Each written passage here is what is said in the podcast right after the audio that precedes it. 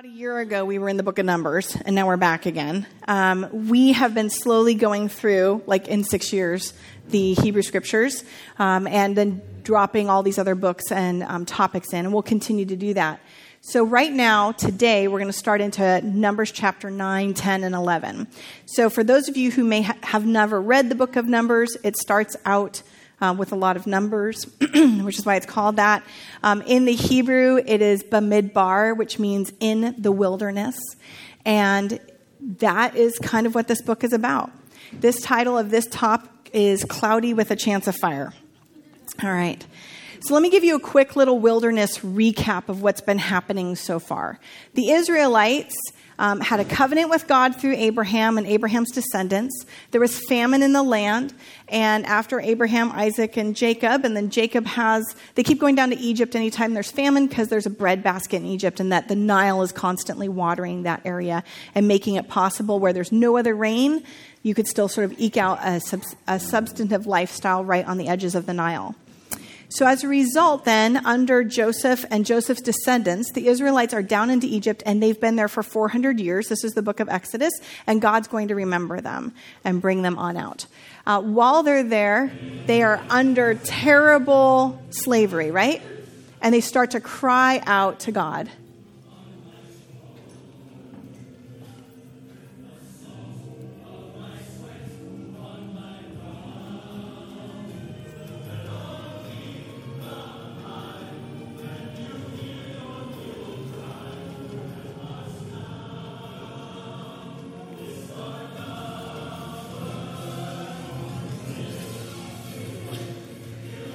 Okay, this becomes the central cry, right? Deliver us. Get us out of this place. We are under oppression, we are under slavery, and we need rescue and redemption. God remembers them. He pulls them out with a mighty hand with signs and wonders. There's 10 chances for Egypt to repent. The Egyptians do not repent. Pharaoh does not repent. And after those 10 chances, those 10 plagues, which are pretty phenomenal and incredible, Israel witnesses all of this. God again sort of gives Israel new life, births them out from through Egypt, through the water. He sends a pillar of fire to protect them and to guide them. God fights for them. And then they march for about 40, 50 days and they arrive at Mount Sinai. At Mount Sinai, they're given this incredible revelation from God. God comes down in a cloud, there's fire. The Israelites are freaked out. They're like, Moses, you go, not us. We don't want to go. It's a little bit too scary. God calls Moses up. He actually has to go up and down and up and down, up and down. He's like, oh, by the way, go get Aaron. If you've climbed Mount Sinai, then you're like, that's ridiculous. God should have just made a list and had all the stuff at the first time, but Moses has to climb several different times. And while he's up there, you know, he's asking for a glimpse of God and God's presence, and God's hand kind of smushes him into the crevice of the rock, and this is what Moses experiences. The Lord, the Lord, compassionate and gracious God, slow to anger, abounding in love and truth, maintaining love to thousands, and forges wickedness and rebellion and sin on the generations to come, right? So this beautiful, incredible, like the Lord, the Lord, compassionate gracious God. Moses is up there, he has this revelation, and as he's coming back down with the Ten Commandments, these ten words of God, he stumbles upon revelry in the camp. It's not revelry, it's terrible, right? Like it's this immediate sin with the golden calf. That's kind of what has brought us up to this point. Now, Israel has then um, had 3,000 lost. God renews the covenant, and He's given them all sorts of commands, right? Not just the 10 commandments that we like to talk about, but how to pack up the tabernacle, how to close down the tabernacle, how to carry the tabernacle, how to deal with the ark, what kind of, all of the stuff that you skipped over quickly when you were reading this at some point when you decided to tackle the Bible through the year program, right? Um, and so then we had a description about offerings and all of that kind of stuff. And now we're in Numbers. Now, Numbers chapter 9, verse 15. On the day the tabernacle, the tent of the covenant of law, was set up, the cloud covered it. And from evening till morning, the cloud above the tabernacle looked like fire. And that's how it continued to be. The cloud covered it, and at night it looked like fire. Whenever the cloud lifted up from above the tent, the Israelites sent out, set out wherever the cloud settled, the Israelites encamped. And at the Lord's command, the Israelites set out, and at his command, they encamped. And as long as the cloud stayed over the tabernacle, they remained in camp. When it's like a big God GPS, right? Where you're supposed to go all the time. When the cloud remained over the tabernacle a long time, then the Israelites obeyed the Lord's order and did not set out. Sometimes the cloud was over the tabernacle only a few days. At the Lord's command, they would camp, and then at his command, they would set out. And sometimes the cloud stayed only from evening till morning. Can you imagine? Like, tearing down camp and putting it all back up and going again. And when it lifted in the morning, they set out. Whether by day or by night, whenever the cloud lifted, they set out whether the cloud stayed over it, all of that. At the Lord's command, they encamped. At the Lord's command, they set out. They obeyed the Lord's order in accordance with the command through Moses. This picture of God with a pillar of cloud and a pillar of fire, and God coming in cloud and fire, is one that we should be quite familiar with. It will happen over and over and over again in the Bible. We'll have places not just in the tabernacle and the camping in the wilderness or the being sent out in the wilderness. We also have these moments where we'll see like sort of uh, God's footsteps following with the Israelites. In fact, when we go into the wilderness, I like to ask the question: Did the Israelites wander or did they follow? Because they're following. It says that in all of the text. They're following. Now, there's a bit of some wandering because we know where they're supposed to end up but they're following that whole time, and God's presence in that fire and in that cloud is something they'd be aware of. There's some interesting discrepancy in the text. Is it like two pillars at the same time? Is it the rabbis often likened it to God's footsteps walking with Israel in in the wilderness, or was it a little bit like something you can only see the fiery part when the sun goes down at night? So it's fire that's constantly on the inside, but it's cloudy by day and then bright at night. And in all of those things, whether it's fire or a cloud, those are pictures of some sort of provision and divine revelation in the Bible. When we talk about those different things, we can reach all the way back to Abraham with the smoking fire pot and the flaming torch. We can talk about Moses and, and the and the fiery bush. We can again talk about Sinai. We would talk about Shavuot or Pentecost, wouldn't we, for Acts chapter 2 with fire and sort of cloud. When Solomon dedicates the temple, it appears. When Jesus is transfigured, there's something fiery about that, right? When Ezekiel's having his vision. When Elijah is calling down fire with the prophets of Baal up on Mount Carmel, but then also looks out and sees the cloud coming. All of those connotations of fire and cloud have additional connotations. When you think of a cloudy sky, what do you think of? Rain. Dark cloud, it says that when Solomon is praying for God at the dedication of the temple in 1 Kings 8, like it's a dark cloud. A dark cloud is rain. Now, is rain a blessing? Sure. Can it also cause trouble? Yeah. So there's some power in that, right? The same with fire. I have a friend who says um, that fire, you know, it, it heats your home and it can cook your food, but if it leaves the fireplace, it can burn your house down. He likens that also to alcohol. It's like, in its place, it can keep you warm and bless your family, but it comes out of its place, it can burn your house down. And this power, this revelation of God in divine, incredible cloud and precipitation and power, but not too much. And how does that, something you can't quite control, but you need, and fire and warmth and light at night, but something that can also tear you apart. These are pictures that persist throughout our text. Now, oftentimes when we look and think about what kind of experiences we want to have with God, I love that picture of the cloud, right? How many times have you and I been sit, seated someplace out in God's beautiful creation and we see an incredible sunset or an incredible sunrise or some beautiful clouds with like the angel light that comes through and we're like, oh, this is powerful and it's amazing. And it's sort of this thin place. And in those places, and as we pray for those experiences with God, we're praying for those connections with the Lord, right? We want to have those moments, those points of intimacy. We want to have that incredible experience where wouldn't it have been amazing to sit outside of the tabernacle in our camps and look towards that tabernacle and see the presence of God? Some sort of physical manifestation that assured us that God was with us, that we could follow, that we could see. And we pray for that all the time. We pray for those thin places where we can have that amazing experience. And regularly, when I hear Christians talk about this, we talk about how we want the glory of the Lord to fill God's house. We want that palpable presence of the cloud, right? And people will talk about all of those sort of manifestations. But regularly, we don't talk about the fire in exactly the same way. And I think it's because we know innately it, it burns. That there's something in that that can be quite powerful. Um, so let's contend with that a little bit as we go through the wilderness, this beautiful wilderness, which is not a bad place as the prophets consider it, Jeremiah likens it to a honeymoon, right? Uh, he says, I remember the devotion of your youth, Israel, how as a bride you loved me and followed me through the wilderness. This is where you honeymoon with God. This is where you can listen to God in all of those places. In that intimate place, in that wilderness place, where we can have those thin moments, we also have then this happen in Numbers 11. The people complained about their hardships in the hearing of the Lord, and when he heard them, his anger was aroused, and fire from the Lord burned among them and consumed some of them from the outskirts of the camp. And when the people cried out to Moses, he prayed to the Lord, the fire died down. So that place was called Taberah because fire from the Lord had burned among them when we look at our experiences with God, I find, at least in my own life, that I deeply want that amazing, thin place, glory of God experience, but I don't really know what to do with this fiery thing that happens just three days later.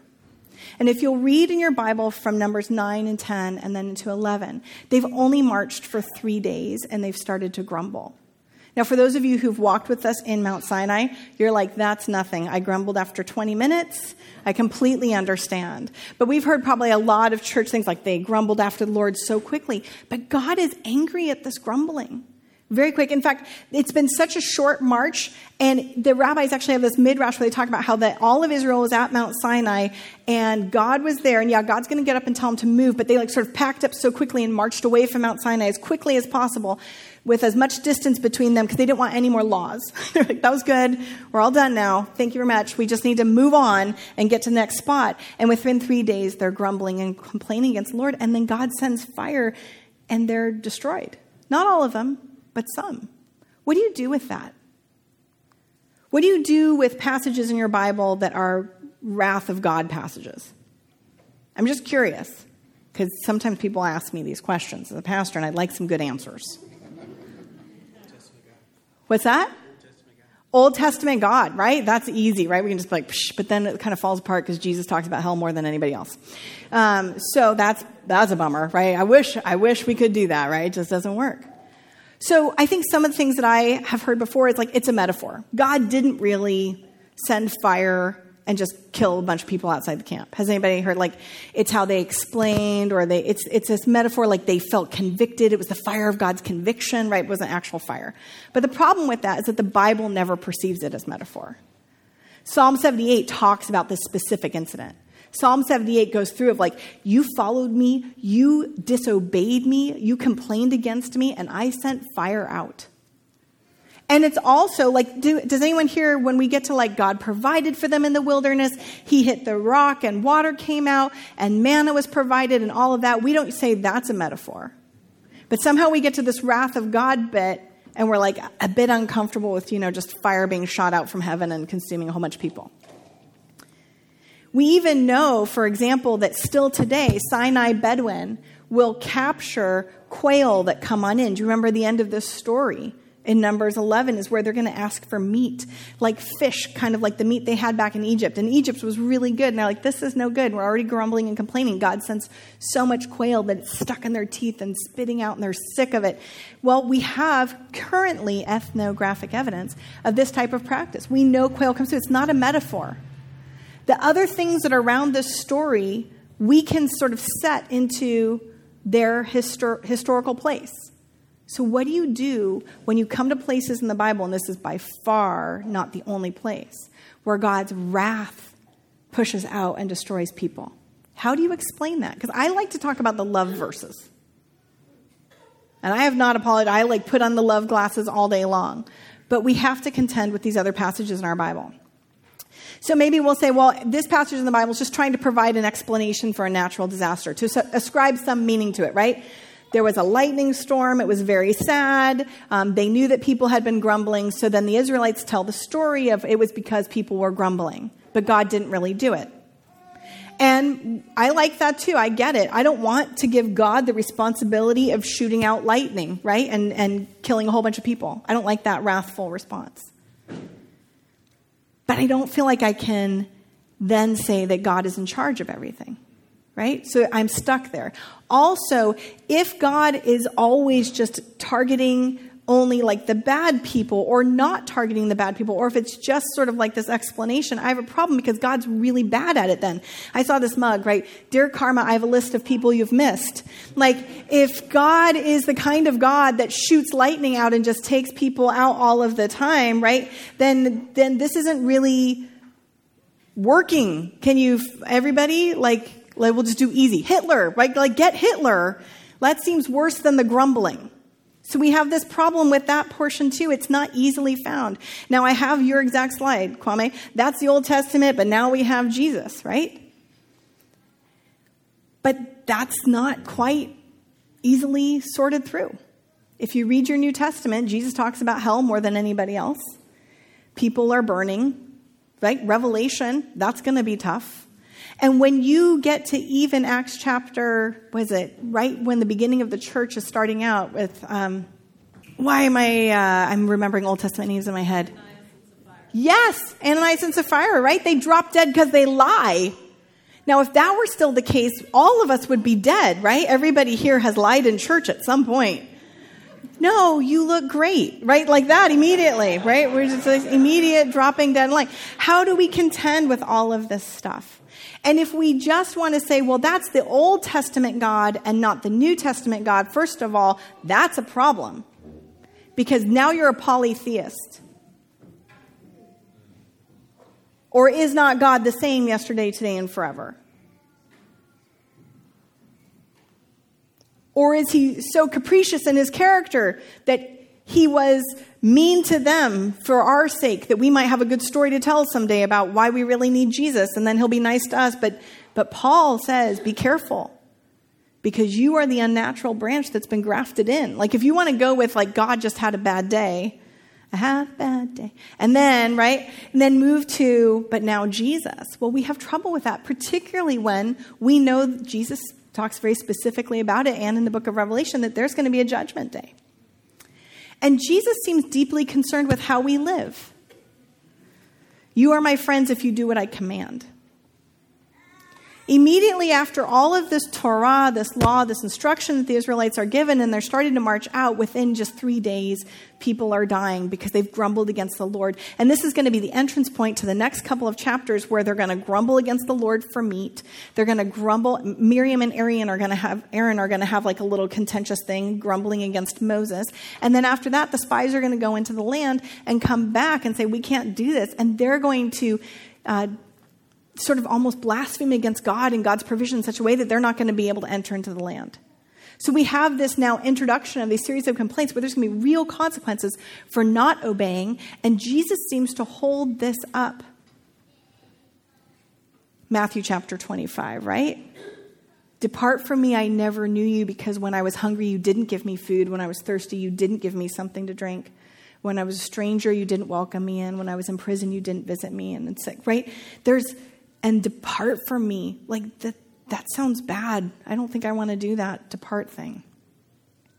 And even if we get to the place, well, that's the Old Testament, not the New Testament, well, 1 Corinthians 10 is going to talk specifically about this exact moment. And some of you guys have Bibles on the end of your row, and if you don't have a Bible, um, you can grab one or you can look it up. But if we look at 1 Corinthians chapter 10 together, and we try to contend with what does it mean to have a God that's holy and amazing and loving, it's going to be in your New Testament, 1 Corinthians chapter 10. If you have a blue Bible, it's on page 798.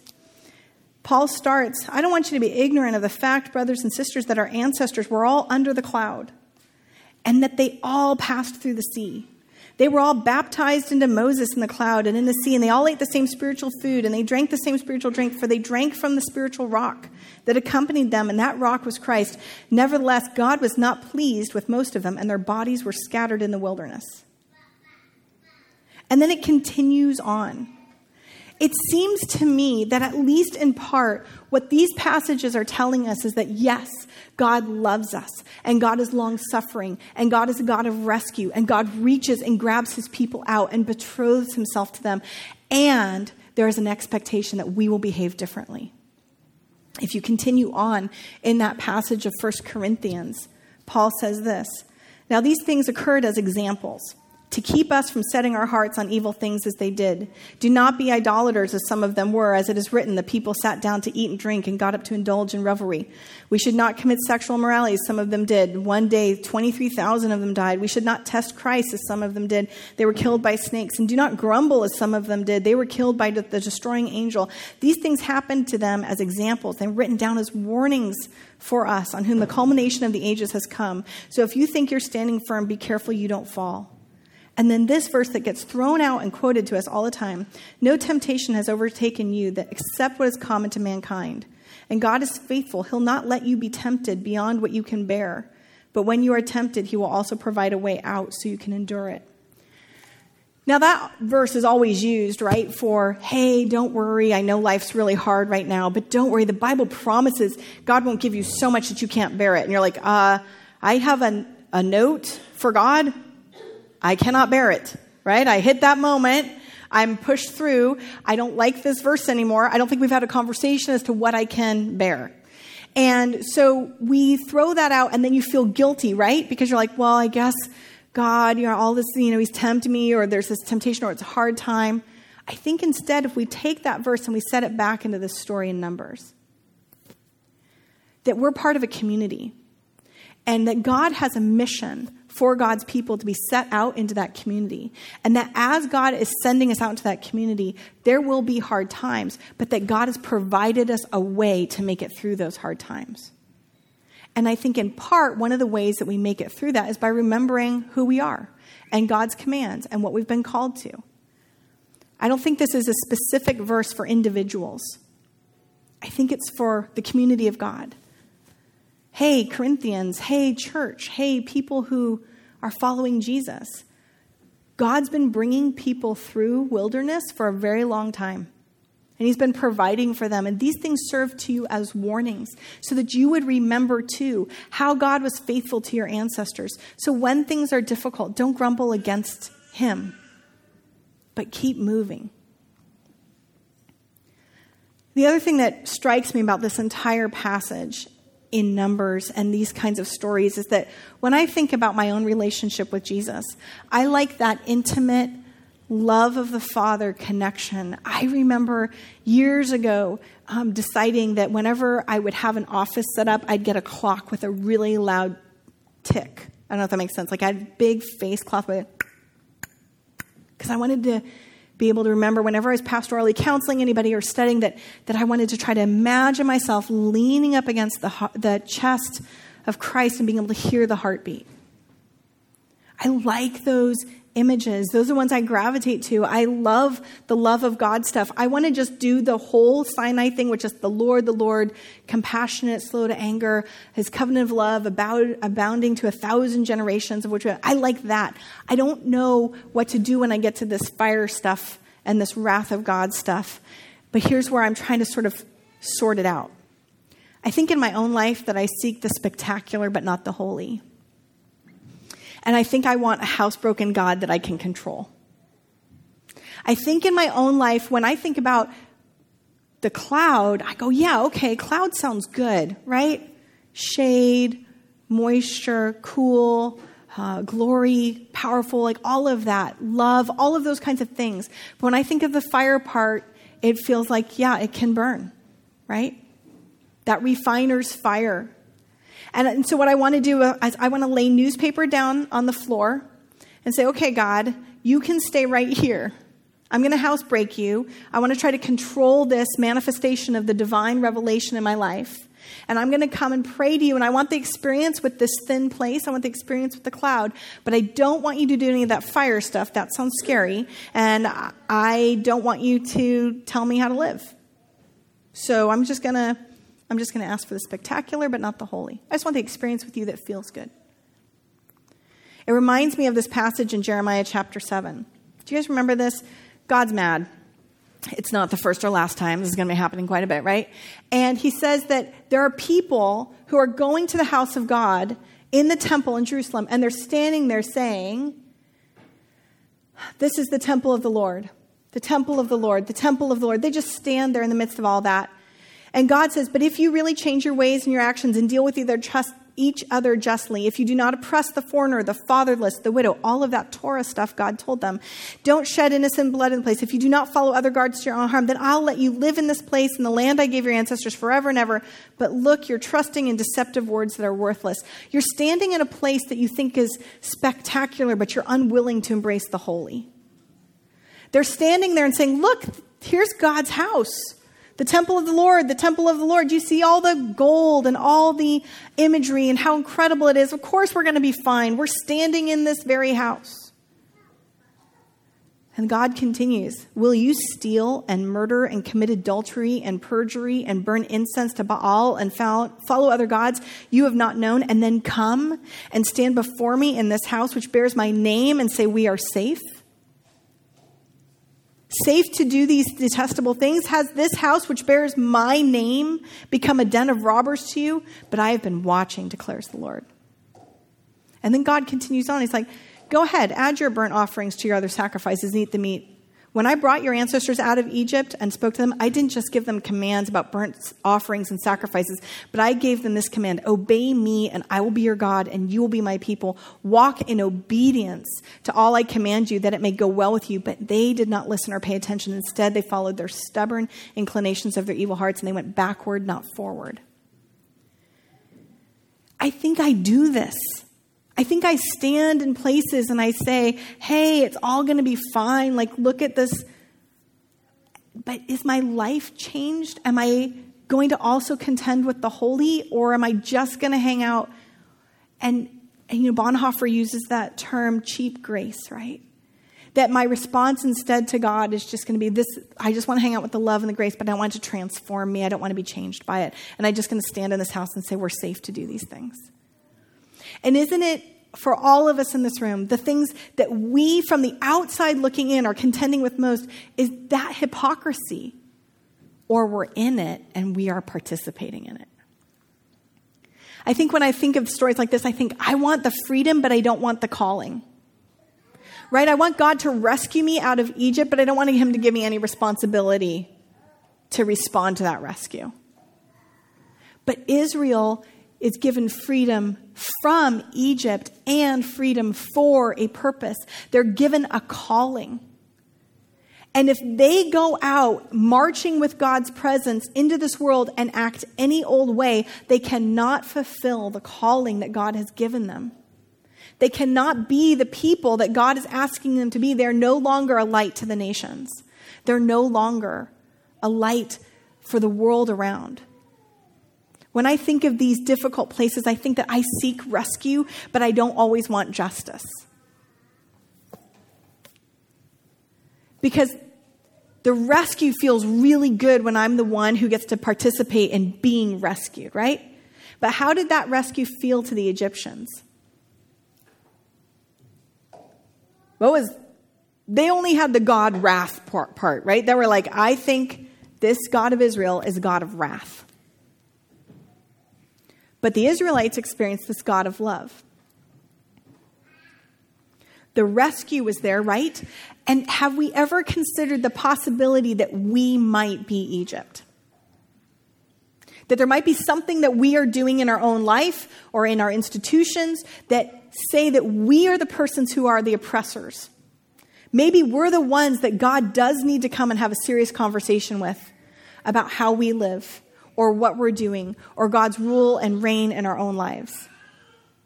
Maybe there's things we're participating in in this world. And we've talked a lot about human trafficking, we've talked a lot about fair trade. Are there things that we have done here where we're the oppressors? We never read ourselves as the oppressor in the story. We're always the one being rescued, right? But maybe there's something that we need to contend with. We like the rescue, but we don't like that justice thing. But those two things go hand in hand. And that's what a good father does. That's what a good parent does, right? If I see two kids on the playground and one's beating the other up, I'm going to go intercede and I'm going to stop, and that's going to feel like rescue to the one who's been beaten. And it's going to feel like the one that's been doing the beating is getting in trouble. And I think we have to be willing to read ourselves into both parts of that story. And if we're all honest, there's some of us maybe who've experienced such a rescue from God that we can actually point to our depraved selves and said, I was in the ditch, I was in the gutter before God reached me, grabbed me, pulled me out, and I am living differently now as a result of that. But some of us, maybe me mostly, have sat and gotten so comfortable with the love of God in my life and that grace and that rescue that I've forgotten that a transformation is also required. I seek intimacy, but with minimal sacrifice, right? Sometimes we're trying to do what's the least amount I need to do in order to be in His will. We're always trying to find a way out rather than a way in. But our Bible calls us, our New Testament calls us to be a living sacrifice. Uh, this is a replica of an um, Israelite altar at Beersheba, which where it wasn't supposed to be there. There's only supposed to be one, so it gets torn down and repurposed. And, and Pastor Mark is grabbing hold of it. Um, and the, the thing is, you know, with living sacrifices, they tend to crawl down off the altar. Right? A, a, a sacrifice that's dead will stay there. But when God and through Paul in Romans chapter 12, I urge you, brothers and sisters, in view of God's mercy, offer your bodies as living sacrifice, holy and pleasing to God. This is your true and proper worship. Don't conform to the pattern of this world, but be transformed by the renewing of your mind, and then you'll be able to test and approve what God's will is, his good, pleasing, and perfect will.